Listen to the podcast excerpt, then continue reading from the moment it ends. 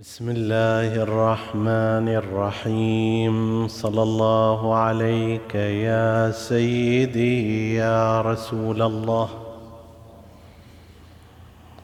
صلى الله عليك وعلى ابن عمك امير المؤمنين وامام المتقين صلى الله عليك يا سيدي ويا مولاي يا أبا عبد الله الحسين. ما خاب من تمسك بكم وأمن من لجأ إليكم. يا ليتنا كنا معكم فنفوز فوزا عظيما. قال الله العظيم في كتابه الكريم بسم الله الرحمن الرحيم. يا أيها المزمل قم الليل إلا قليلا نصفه أو انقص منه قليلا أو زد عليه ورتل القرآن ترتيلا آمنا بالله صدق الله العلي العظيم. عطروا مجالسكم بذكر محمد وآل محمد.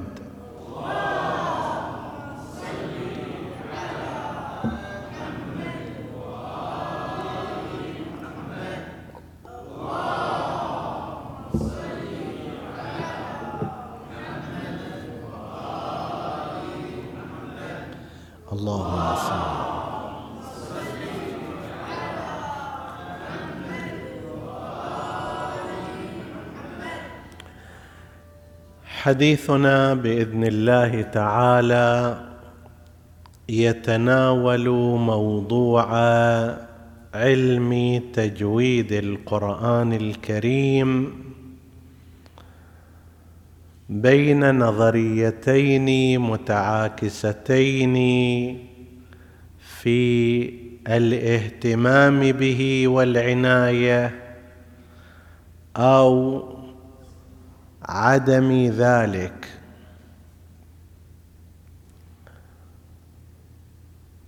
كلمة التجويد وما يشتق منها لم تات في القرآن الكريم ولا في أحاديث رسول الله صلى الله عليه وآله ولا حديث المعصومين. فيما حصل من التتبع لهذه الكلمة. نعم كلمة ترتيل ورتل وارده في القرآن الكريم وأيضا وارده في سنة المعصومين عليهم السلام وحديثهم. في القرآن في سورة المزمل. ورتل القرآن ترتيلا. الترتيل بحسب هذا المعنى لا يرتبط كثيرا ولا يرادف التجويد. ترتيل بحسب ما ورد في تعريفه أيضا حتى في روايات المعصومين بالإضافة إلى المعنى اللغوي. ترتيل هو عبارة عن القراءة تلاوة المتريثة غير العجلة غير السريعة.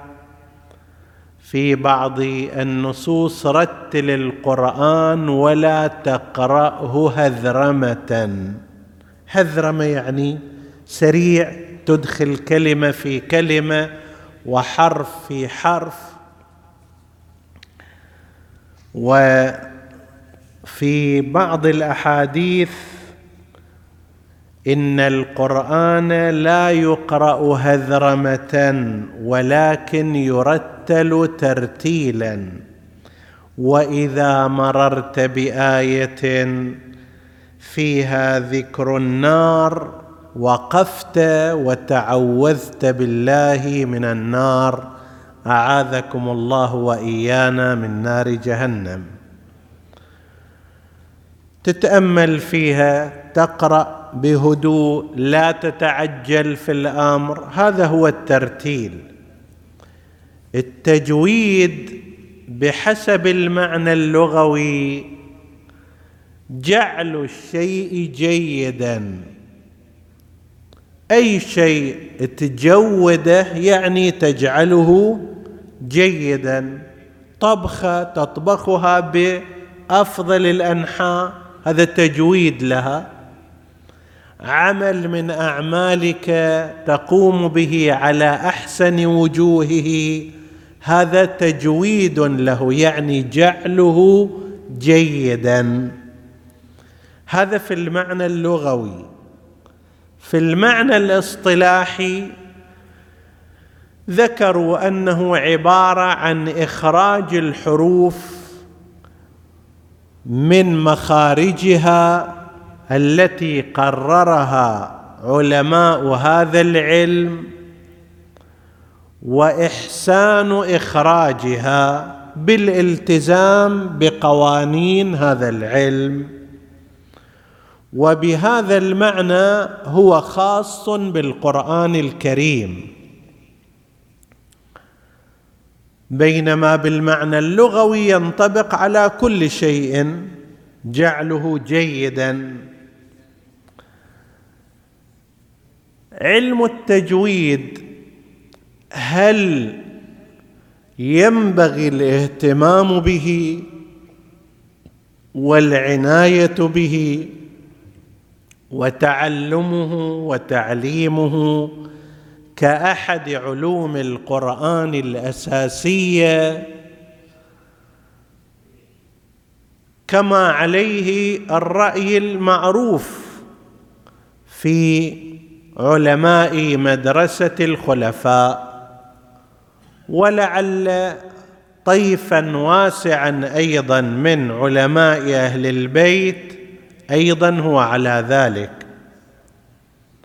إنه ينبغي الاهتمام به العناية فيه الصرف عليه تخصيص الأوقات البرامج المناهج المؤسسات في مثل هذا الأمر. وهناك رأي آخر في عند بعض علماء مدرسة الخلفاء وباحثيهم وهو أيضا موجود عند قسم من علماء مدرسة أهل البيت سلام الله عليهم. أنه أساسا هذا العلم ليس ناشئا في أحضان الأئمة ولم نعهد منهم اهتماما كبيرا به فلا ينبغي إعطاءه أكثر من حجمه. أي النظرية الثانية المخالفة للنظرية الأولى. خل نبدأ بهذه النظرية الثانية المخالفة للاهتمام والمبالغة في قضية علم التجويد تعلما وتعليما وإنفاقا وكتابة وتأليفا وما شابه ذلك. على ما يعتمدون.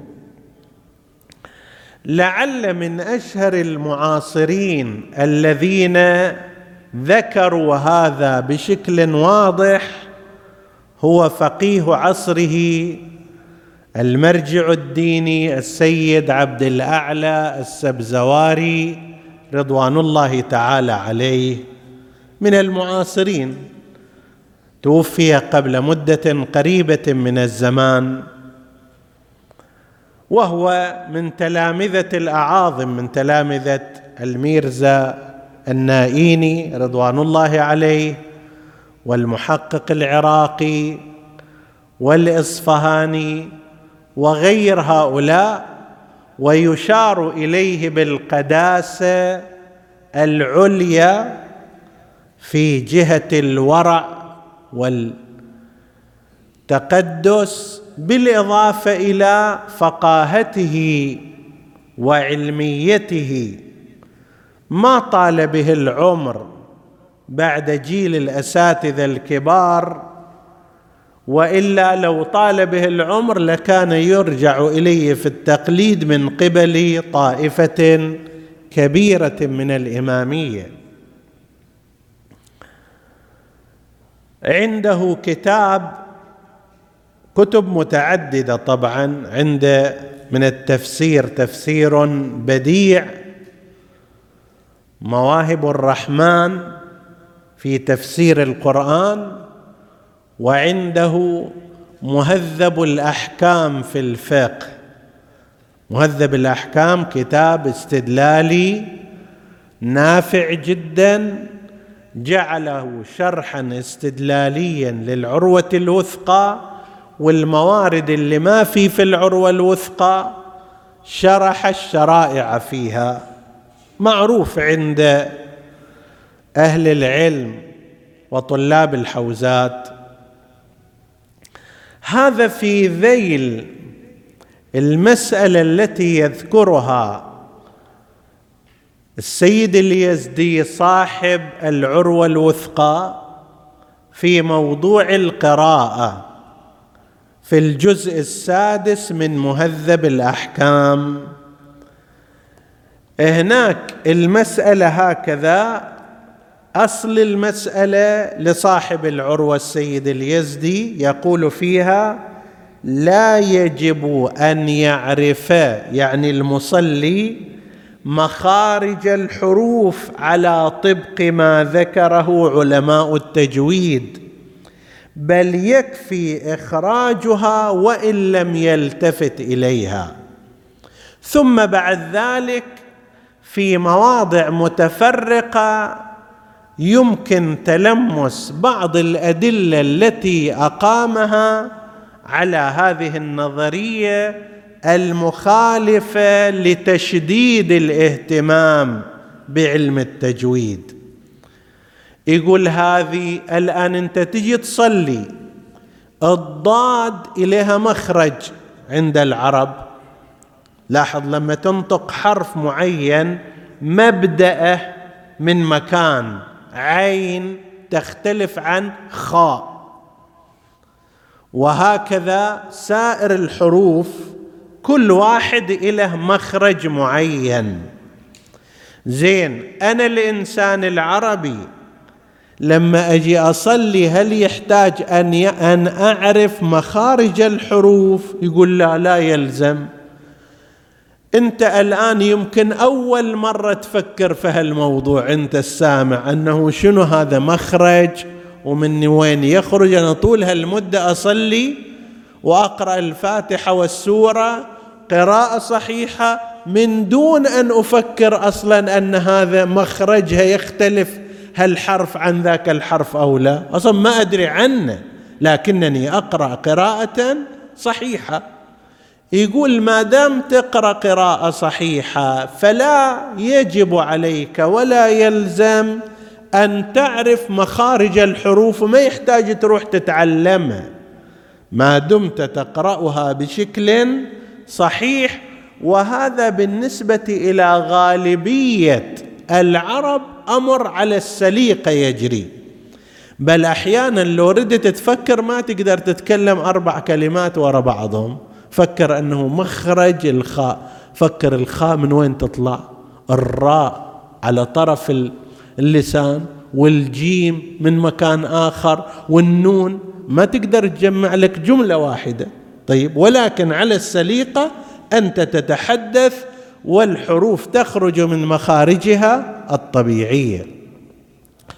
هناك يقول هذا السيد المرحوم السيد سبزواري يقول أساسا علم التجويد نحن لا نجد في أخبار وآثار المعصومين أي إشارة إليه مع أنه كان من المسائل الابتلائية بل كان الأئمة بعضهم يعيشون في وسط أعجمي كما هو حال الإمام الرضا مثلا. تحدث الأئمة في كثير من القضايا في أدق المسائل في مستحبات المستحبات بس هذا الموضوع مع أنه مسألة ابتلائية الناس كل يوم يقرؤون قرآن يقرؤون في الصلاة وفي غير الصلاة. لا نجد أي خبر لا نجد أي أثر. من الأئمة في هذا الجانب. فلو كان هذا مهما لوجدنا بعض الأخبار بعض الآثار أنه التجويد كذا الحرف الفلاني كذا المخرج الفلاني كذا اقرأ بها الصورة لا تقرأ بذلك بتلك الصورة. التنوين كذا الإدغام كذا الإظهار كذا الإخفاء كذا القلقلة كذا. لا نجد كل هذا فيه خبر عن المعصومين عليهم السلام. وإنما يقول وإنما هذا كما ذكر الفيض الكاشاني في مقدمات التفسير شيخ محسن الفيض الكاشاني من المحدثين الكبار عنده كتاب الوافي في الحديث مفصل جدا مثل الكافي وإن كان في درجة أدنى منه عند العلماء. وعنده كتاب تفسير الصافي مفصل جدا وعند تفسير الأصفى مختصر ومركز من العلماء الكبار. مسلكة محسوب على المسلك الأخباري في الشيعة. طيب هذا في مقدمات تفسيره اللي يذكرها السيد السبزواري. يقول في مقدمات التفسير أن علم التجويد نشأ عند مدرسة الخلفاء وذلك أن الحكام وسلاطين الوقت لما رأوا علوم القرآن الحقيقية عند أهل البيت عليهم السلام أرادوا صرف وجوه الناس وتوجيههم إلى علماء السلاطين. فصار نفخ في هذا العلم وتأكيد عليه وتركيز عليه. فالمنشأ ماله مو منشأ في البيئة الشيعية الإمامية الأئمة ما تحدثوا عنه ما في أخبار في هذا الاتجاه. الغرض ماله أيضا هو أن سلاطين الوقت بدل ما الناس يتوجهون إلى علوم القرآن الحقيقية الموجودة عند الأئمة عليهم السلام وجهوهم بعلم موازي إلى هذا العلم واللي كان عند عند علماء السلاطين والمنسجمين مع الخلفاء في ذلك الوقت. فإذا منشأ مو منشا إمامي غايته أيضا ليست غاية حسنة ونبيلة. هذا ينقل عن من؟ عن الفيض الكاشاني.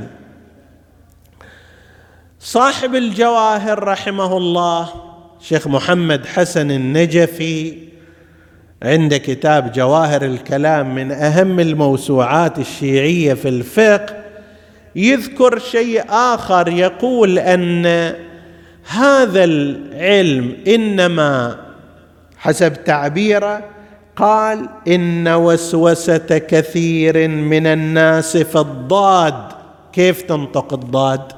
الضاد عند العرب سهلة ويسيرة وعلى الطبيعة. طيب اجينا إلى واحد غير عربي كيف ينطقها؟ وغالبا اللغات الأخرى لا يوجد فيها ضاد.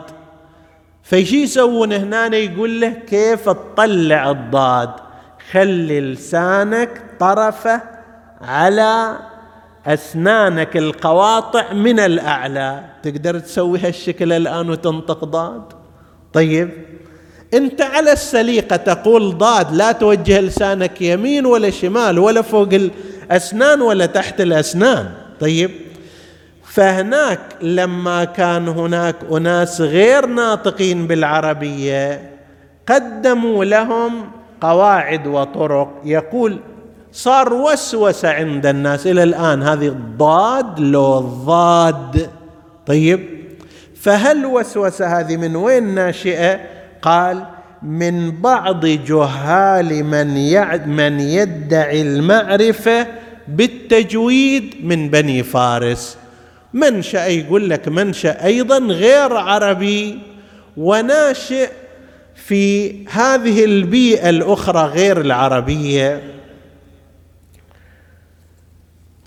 فاذا صار منشا مو منشا إمامي مو في أحضان الأئمة غايته بناء على كلام الفيض.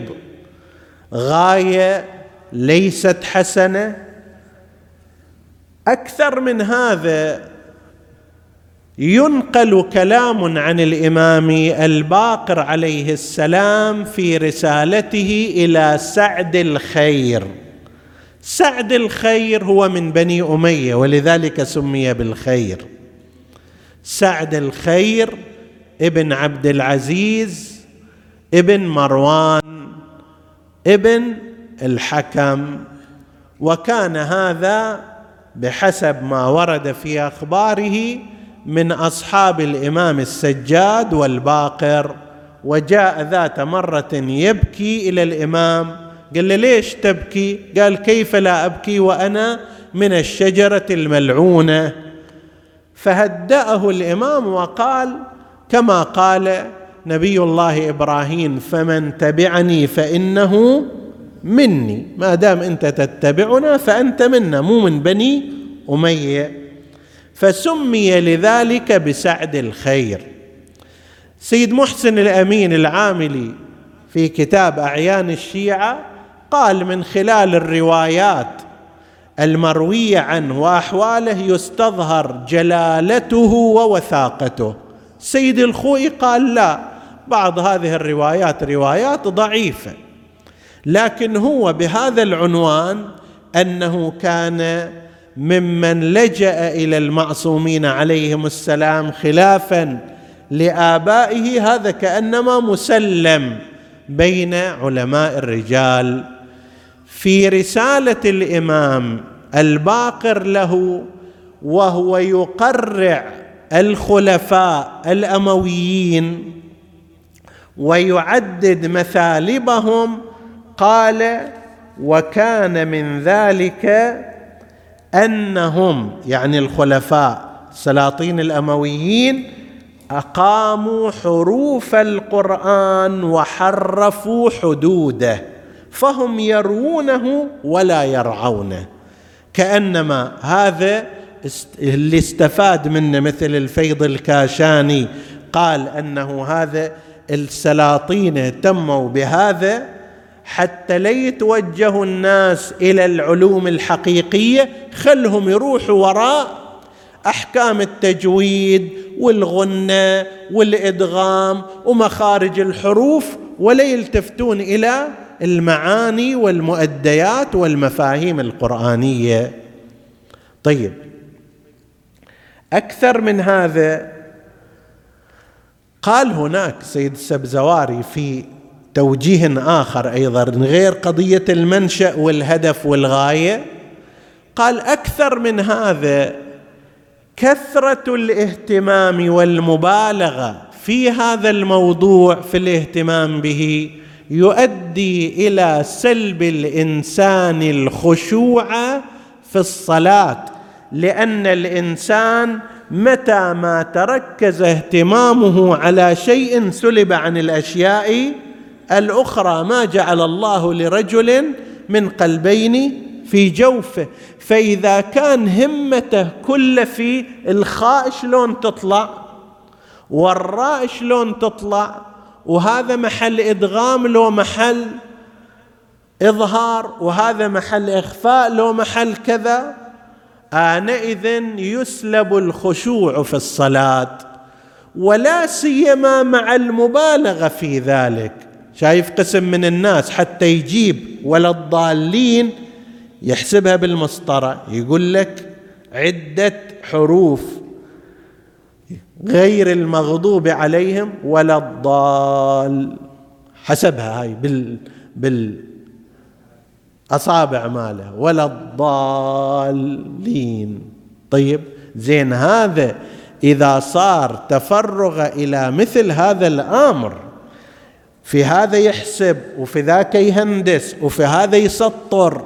طيب متى يقدر يفكر في مؤديات القرآن الكريم ومعانيه؟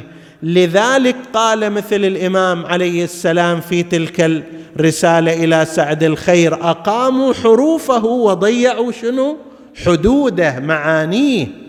زين هذا يقول لك أيضا فد شيء سلبي في المبالغة وكثرة الاهتمام في قضية علم التجويد. يضيف بعض الباحثين شيئا آخر أثر أخلاقي. بالنسبة إلى مثل هالأمور إذا أحد أحب المراجعة التفصيلية موجود هذا في الجزء السادس من كتاب مهذب الأحكام وشيء منه في الجزء الثامن من كتاب الحدائق الناظرة للمحدث الفقيه الشيخ يوسف البحراني. طيب أيضا ذاكر قسم منه. وذاكر مثلا ما ذكر من أن الإمام علي قال التجويد حفظ الحر أداء الحروف وحفظ الحق وحفظ الوقوف. يقول هذا فتشنا في الأخبار والروايات فلم نجده. ويظهر أنه من مفتعلات بعض العلماء من غير مدرسة أهل البيت لتعضيد موضوع علم التجويد وإلا ماكو هذا الخبر حسب كلام شيخ يوسف البحراني. إذا أحد أراد المراجعة أكو أيضا كتاب أو كتيب من حيث الحجم للأخ العلامة السيد ضياء الخباز موجود على النت يبين ويفصل في هذه النظرية لمن أراد المراجعة والمتابعة. يضيف بعض الباحثين جهة اجتماعية وتربوية. يقول إحنا وجدنا بالإضافة إلى ما سبق ذكره من الأمور أن قسما من المتخصصين في علم التجويد وإعلاء شأنه بعد مدة من الزمان يصير عندهم انطباع أن القراءة الوحيدة الصحيحة في المجتمع هي قراءتهم. وأما قراءة باقي الناس فكلها خاطئة ويترتب على هذا أنه صلاة جماعة مثلا ما يحضر. لا هالمسجد ولا ذاك المسجد ولا وراء الإمام ولا ذاك وراء ذاك الإمام لأنه يعتقد أن هاي القراءات كلها قراءات غير صحيحة وبالتالي هذه لا يصح الاهتمام فيها. فيقول بعض الباحثين لو فرضنا أنه تم شيوع هذا العلم وصار عند كل أبناء المجتمع آنئذ كل الناس سيرون أن هذه الصلوات لا تصح ولا تلتزم باحكام التجويد علما بأن القسم الأكبر أكثر من تسعين في المئة كما يقولون من أحكام التجويد ليست لازمة المراعاة وما يجب أن يلتزم به ليس لأجل علم التجويد وإنما لأجل أن الحرف لا يكون بالشكل العربي الصحيح إلا إذا نطق بتلك الصورة. نعم علم التجويد قال سويها الشكل وأعطى إلى عنوان. مثال قضية المد الواجب كما في قول الله عز وجل غير المغضوب عليهم ولا الضالين. هنا ولا الضالين فيها مد يقول لك إحنا صاحب هالنظرية ها؟ يقول إحنا مو لأجل أن التجويد يقول هالحكي هذا وإنما لأن نطق هذا الحرف في اللغة العربية ليس صحيحا إلا إذا مددته لأنه لو ما مددته يصير حرف آخر. ولا الضالين غير صحيح. لابد أن تمده حتى يصير ضالين وأيضا لابد من تشديد اللام حتى لا تصير مثل العادين. طيب عادين غير العادين. ذاك من عدا يعني اعتدى وهذا من عد يعني حسب. هنا أيضا الضالين لا بد من مدها ولا بد من تشديدها حتى تأتي بشكل صحيح. العرب بغض النظر عن التجويد حتى في أمورهم العادية لابد أن يأتي يقول لك هؤلاء قوم ضالون. طيب ما يقول ضالون؟ ما يقطمها لابد لكي يظهر الحرف والكلمة بشكل صحيح لابد أن يمدها. هذا خلاصة فكرة النظرية الأولى التي تقول بعدم لزوم الاهتمام بعلم التجويد. اولا لأن منشاه خارج إطار المنشأ الإمامي وأن الأئمة مع اهتمامهم بكل قضايا القرآن الكريم بل بما هو دون ذلك في الأهمية ذكروا أحاديث وروايات بينما لم يذكروا في هذا شيئا وهذا يدل على عدم الاهتمام به. وإضافة إلى ذلك أن منشأه هو من مناشئ سلاطين المعاصرين سلاطين الخلفاء المعاصرين للأئمة بغرض أن يتوجه الناس لا إلى الأئمة وإنما للعلماء الذين يعينهم أولئك الخلفاء.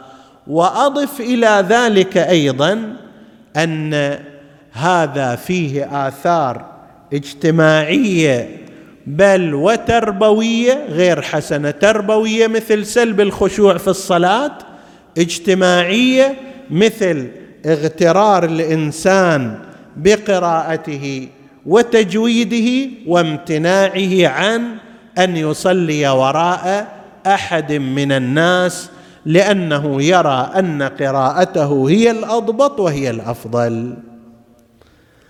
هذه النظرية الأولى.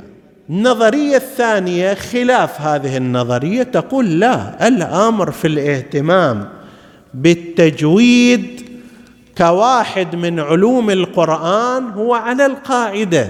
لماذا لا نهتم بعلم التجويد كما نهتم بسائر علوم القرآن الأخرى؟ أما اولا فلأننا نعتقد أن أئمة أهل البيت عليهم السلام وهم عندهم ما لدى غيرهم من العلوم ويزيدون عليهم. نحن نعتقد أن الأئمة عندهم علم الآخرين وعندهم زيادة على ذلك وبهذا يفضلونهم ويتقدمون عليهم. فلا ريب أن علم التجويد كعلم النحو كعلم الصرف كعلم الناسخ والمنسوخ في القرآن والمحكم والمتشابه والتدبر والتفسير كل هذا موجود عند الأئمة عليهم السلام. لم يصل إلينا قد يكون فيما تلف من الروايات فيما تلف من الأحاديث قد يكون لعدم حاجة الناس إليه في ذلك الوقت حيث أن ألفاظهم هي على السليقة وعلى الفطرة والطبيعة فلم يسألهم أحد لا سيما وأن قسما من الناس تلقوا هذه القراءات عن الأئمة مباشرة فما يحتاج بعد اللي عنده الغاية القصوى قراءة الإمام ما يحتاج إلى قواعد يطبقها. هذا الأمر الأول. أن الأئمة عندهم علم التجويد وأن الأئمة عندهم علم التجويد وغيره من العلوم. ولم يأتنا منهم ذلك إما لما ضاع من تراث الأئمة وكثير هو أو لعدم الحاجة إليه نظرا لأن الناس كانوا على السليقة ينطقون الحروف في قراءتهم للقرآن. هذا واحد. اثنين ليس صحيحا أن العلم التجويد ناشئ في أحضان المدرسة الأخرى فقط وإنما المسلمون جميعا اهتموا بهذا العلم كسائر علوم القرآن فكان من مدرسة الخلفاء من لديهم علماء في التجويد وفي مدرسة أهل البيت من لديهم أيضا علماء في هذا الجانب. ويقولون نحن نتحدث عن أن أربعة من القراء المشهورين القراء لابد أن تكون قراءتهم قراءة شنو؟ مضبوطة الحروف يخرجونها من مخارجها دقيقة في هذا الجانب مو أي واحد يصير قارئ من القراء. أربعة من هؤلاء القراء تحدثنا عنهم في الليلة الثالثة. طيب إذا يتذكر الإخوة والأخوات الأفاضل منهم حفص بل وعاصم ومنهم الكسائي ومنهم حمزة الزيات ومنهم أبو يحيى ابن أبي العلاء. هذول عندما يترجمون لهم يذكرون أنهم كانوا يتشيعون. فقسم من القراء المتقنين لقضايا التجويد وقضايا مخارج الحروف وما يرتبط بها من أحكام. هؤلاء كانوا من تلامذة أهل البيت عليهم السلام وتلقوا بعض هذه القراءات من فم الإمام مثل حمزة يروي عن الإمام الصادق قراءة القرآن قرأ عليه وغيره يحيى ابن يعمر ينتهي تنتهي قراءته إلى أمير المؤمنين عليه السلام عن طريق أبي عبد الرحمن السلمي الذي يقول أقرأني علي بن أبي طالب القرآن حرفا حرفا. فهذه القراءات المعروفة والمشهورة واللي يفترض أنها تعمل بهذه الأمور كانت لدى الشيعة.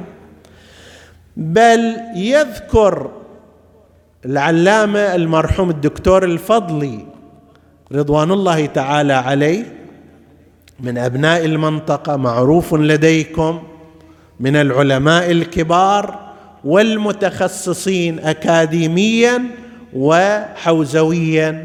عند كتاب في علم التجويد كتيب يقول أول ما انفصل علم الصرف عن علم النحو كان بواسطة معاذ ابن مسلم الهراء النحوي المتوفى سنة 187 هجرية. هذا فصل علم الصرف عن علم النحو. عادة العلوم هي هكذا الطب أول شيء طبيب مال كل شيء. بعد مدة يصير تخصص طب العيون وطب الأسنان وطب الباطنية وطب القلب والقلب يصير في تخصصات وهكذا. سائر العلوم ومنها العلوم الإنسانية أيضا هكذا. أول شيء كل ما يرتبط باللغة يكون في علم واحد. بعد ذلك يتم التخصص فيه وتقسيمه. أول ما انفصل علم الصرف عن علم النحو جاب ويا علم الصرف مسائل علم التجويد. من بطل هذه القضية؟ معاذ ابن مسلم الهراء النحوي. ونص على أنه كان يتشيع وعمر طويلا عمر طويل. حتى بعض تلامذته ماتوا وهو على قيد الحياة وقيل إن بعض أبنائه توفوا وهو على قيد الحياة. توفي سنة 187 ويذكر أنه من أصحاب الإمام الصادق وأسند عنه يعني متوفى بعد الإمام الصادق بحوالي أربعين سنة أقل من أربعين سنة بقليل. وهذا يشير إلى طول فترة عمره. زين. هذا أيضا كان يتشيع وحتى ذكروا أنه كان يفتي حتى سأله الإمام الصادق بلغني أنك تجلس في الجامع وتفتي قال بلى ولقد أردت أن أسألك عن هذا فإن الرجل يأتيني وأعرف أنه ممن يحبكم فأخبره بمحض الحق قولكم. أخبر أنه رأي أهل البيت هو كذا ويأتيني رجل أعرف أنه ممن يخالفكم فأفتيه بقول غيركم. جاء يسألني مثلا عن رأي أبي حنيفة. أدري أن هذا مو من أتباعكم فأفتيه برأي أبي حنيفة أو غيره. ويأتيني الرجل لا أعرف أنه يحبكم ولا يخالفكم ما أدري غير مشخص عندي. فأقول له رأيكم في ضمن الآراء. أقول له أهل المدينة يقولون كذا أهل الكوفة يقولون كذا أهل البيت يقولون كذا. فحسن الإمام فعله قال نعم اصنع هكذا. فالرجل اذا كان من شيعة أهل البيت وهو بناء على ذلك التقريب أول من فصل علما الصرف عن علم النحو وأخذ معه مسائل علم التجويد فيقول لك مثل ما كان هنا في هؤلاء والقراء كان في المدرسة الأخرى أيضا نفس الشيء. فلا يصح القول أنه هذا فقط كان منشاه منشأ عامي منشأ في مدرسة الخلفاء نشأ من طرف الخلفاء ولأجل إغواء الناس عن أهل البيت عليهم السلام. هذا الأمر الثاني. والأمر الثالث يقول لك هذا غايته ما هو؟ غايته أنه يعلم الإنسان قواعد إن احتاج إليها كما هو الحال بالنسبة إلى غير العرب طبقها. العربي ما يحتاج يعرف المخارج. لكن هذا اللي ما عمره نطق الضاد. يحتاج أن تقول له كيف ينطق الضاد؟ مرة تلقنه تلقين. سهل. مرة أنت بعيد عنه تحتاج أن توضع إلى قاعدة وتكتبها إلى أن تصنع بهذا الشكل حتى تطلع الضاد من مكانها ومن مخرجها. زين. فهذا إذا توجيه كلمات أصحاب هذه النظرية التي تؤيد قضية الاهتمام بتجويد وتعليمه وتعلمه وبالنسبة إلى قضية الأثر التربوي لا سيما الأثر الاجتماعي يقول لك خب هذا خطأ هذا خطأ ممارسة خاطئة نوع من الاغترار نوع من الاغترار عند من يعرف علم التجويد فما يروح يصلي وراء هذا؟ هذا مو العيب في التجويد العيب في غرور هذا الإنسان. وأكو ناس حتى ما عنده علم تجويد ومع ذلك ما يروح يصلي جماعة. هذا لأنه اغتر بعلمه لأنه أخطأ الطريق. طيب ما فرق بين الشيء الواجب في التجويد اللي لو لم يقرأه الإمام ولم يطبقه تكون القراءة غير صحيحة.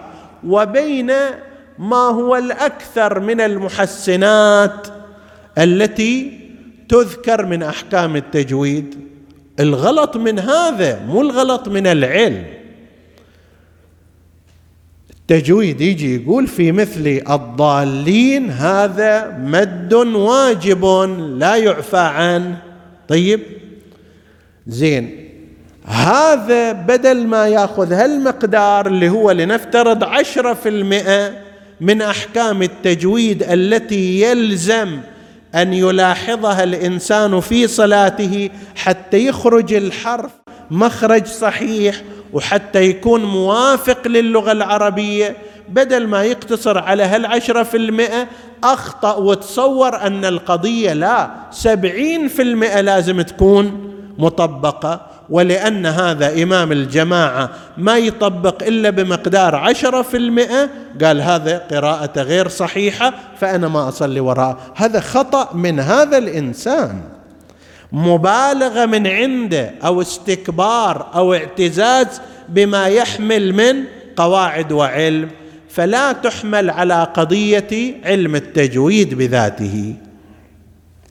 هذا عرض للنظريتين.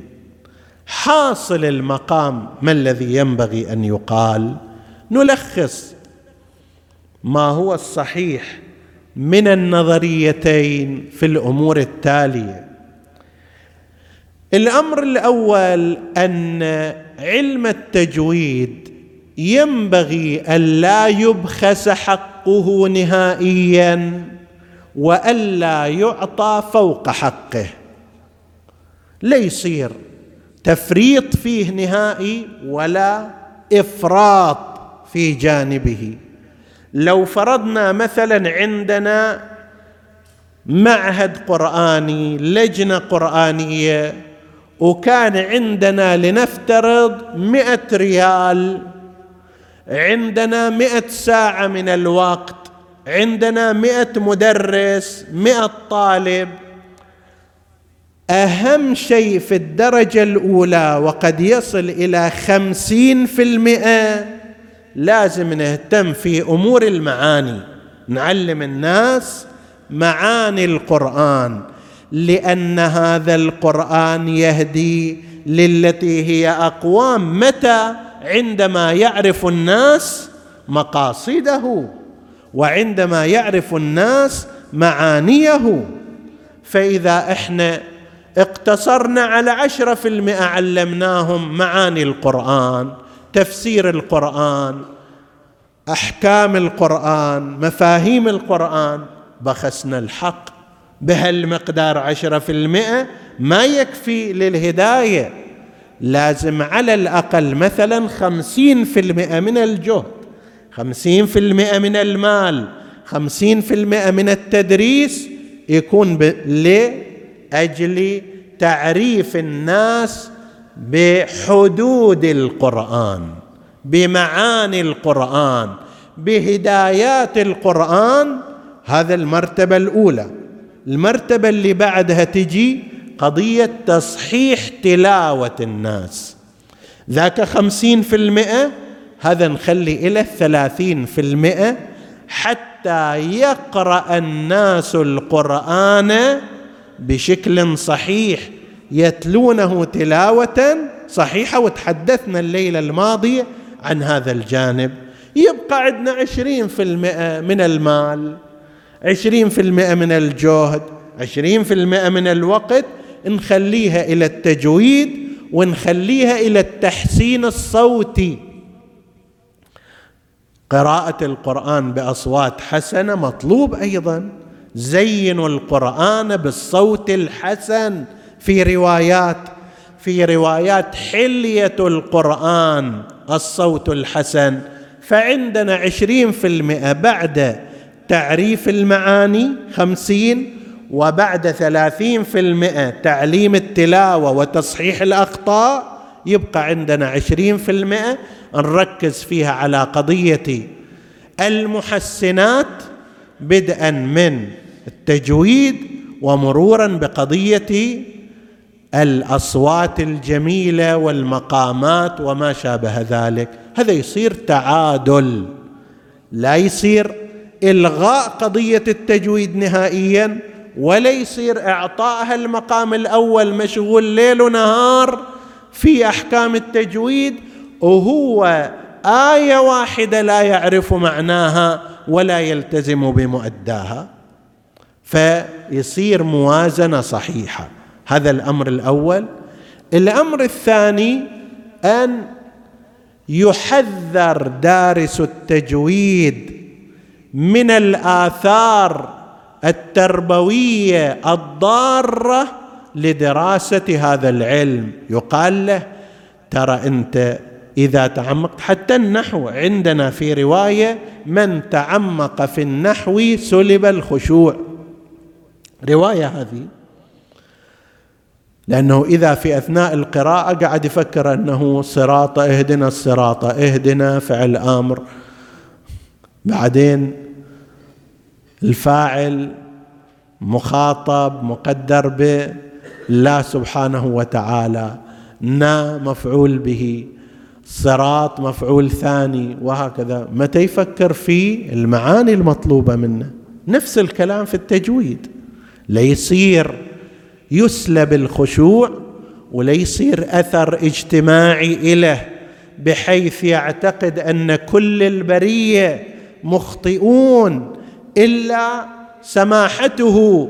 كل الناس قراءتهم غير مقبولة من الله إلا هو.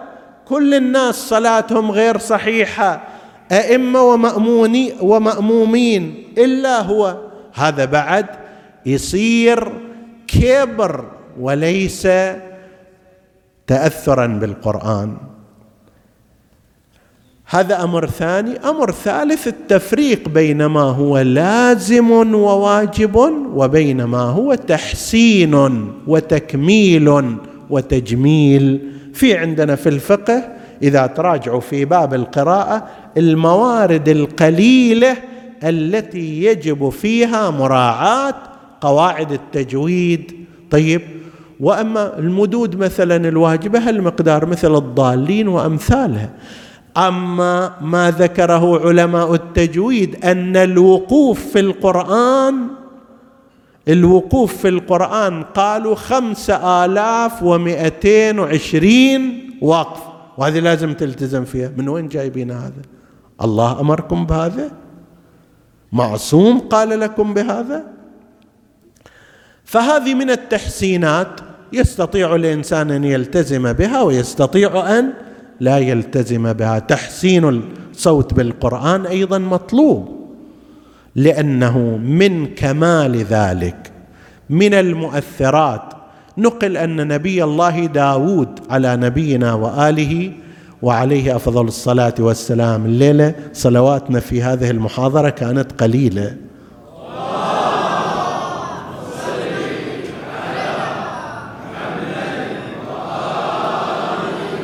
اللهم صل على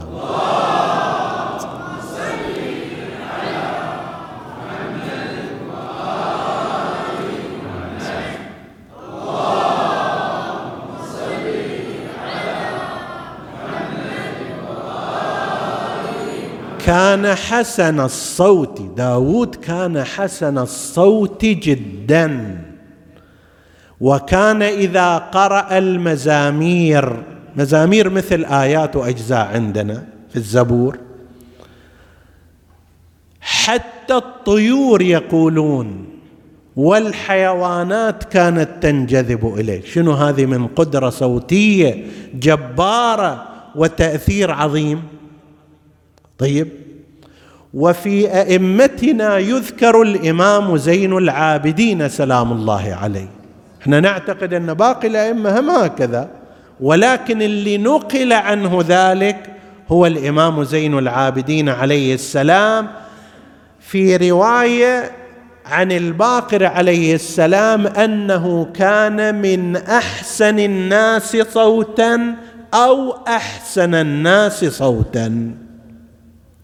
فكان إذا قرأ القرآن انجذب الناس إليه ووقفوا يستمعون إلى قراءته القرآن على الباب على باب بيته حتى ينقطع الطريق لشدة الازدحام. هذه قراءة الإمام زين العابدين عليه السلام. وفي رواية أكثر تفصيلا من هذه أنه كان إذا قرأ في الليل اجتمع السقاؤون سقاء المياه يظهر في الليل يطلعون حتى ياخذون الماء من الآبار ويمرون مع أول الصباح على البيوت لمن يحتاج إلى الساقي فكان السقاؤون ينجذبون إليه ويستمعون إليه وهو صلوات الله عليه يستدنيهم إليه. خليهم يقعدوا يستمعون. هذا كأنما أكو فد خصوصية في قضية السقي والسقاية. لا أعلم أن الإمام سلام الله عليه في ذلك الوقت هل كان يذكر بحضور السقائين. عطش أبيه الحسين عليه السلام في يوم كربلاء أو لا يذكر ذلك. هل كان في مثل ذلك الموقف لعله يتساءل أيها السقاؤون أين كنتم وكانت مياهكم عن الحسين؟ سلام الله عليه وهو يتلظى من شدة الظمأ والعطش. أنتم الآن تدوروا على الناس من دون أن يطلب منكم أحد. أنتم تمروا على الناس بهذا الماء تسقونهم. والحسين في ذلك اليوم كان يطالب الناس بأن يسقيه أحد فلم يجد أحدا يسقيه الماء. هذا الأمر اللي كان يؤرق الإمام عليه السلام إيش ما يشوف مي يتذكر عطش الحسين.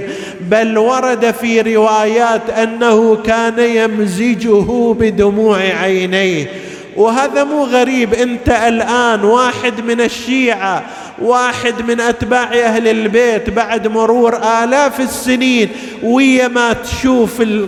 ويا ما تشوف الماء بارد عندها تتذكر عطش الحسين وتسلم عليه استجابة لوصيته شيعتي ماء شربتم عذب ماء فاذكروني أو سمعتم بقتيل أو شهيد فاندبوني فأنا السبط الذي من غير جرم قتلوني وبجرد الخيل. بعد القتل عمدا سحقوني. الإمام عليه السلام أولى بأنه إذا رأى الماء آنئذ يبكي يمر على الفرات في بعض زياراته لأبيه الحسين عليه السلام. فيخاطب الفرات إلى الآن تجري يا فرات. أنت اللي ما أعطيت الحسين الماء لم يكن من حقك أن تبقى جاريا حتى يشرب منك الكلاب والحيوانات وتحرم الحسين من أن يشرب الماء. وظل على هذه الحالة من البكاء والحزن حتى خشي عليه أهل بيته.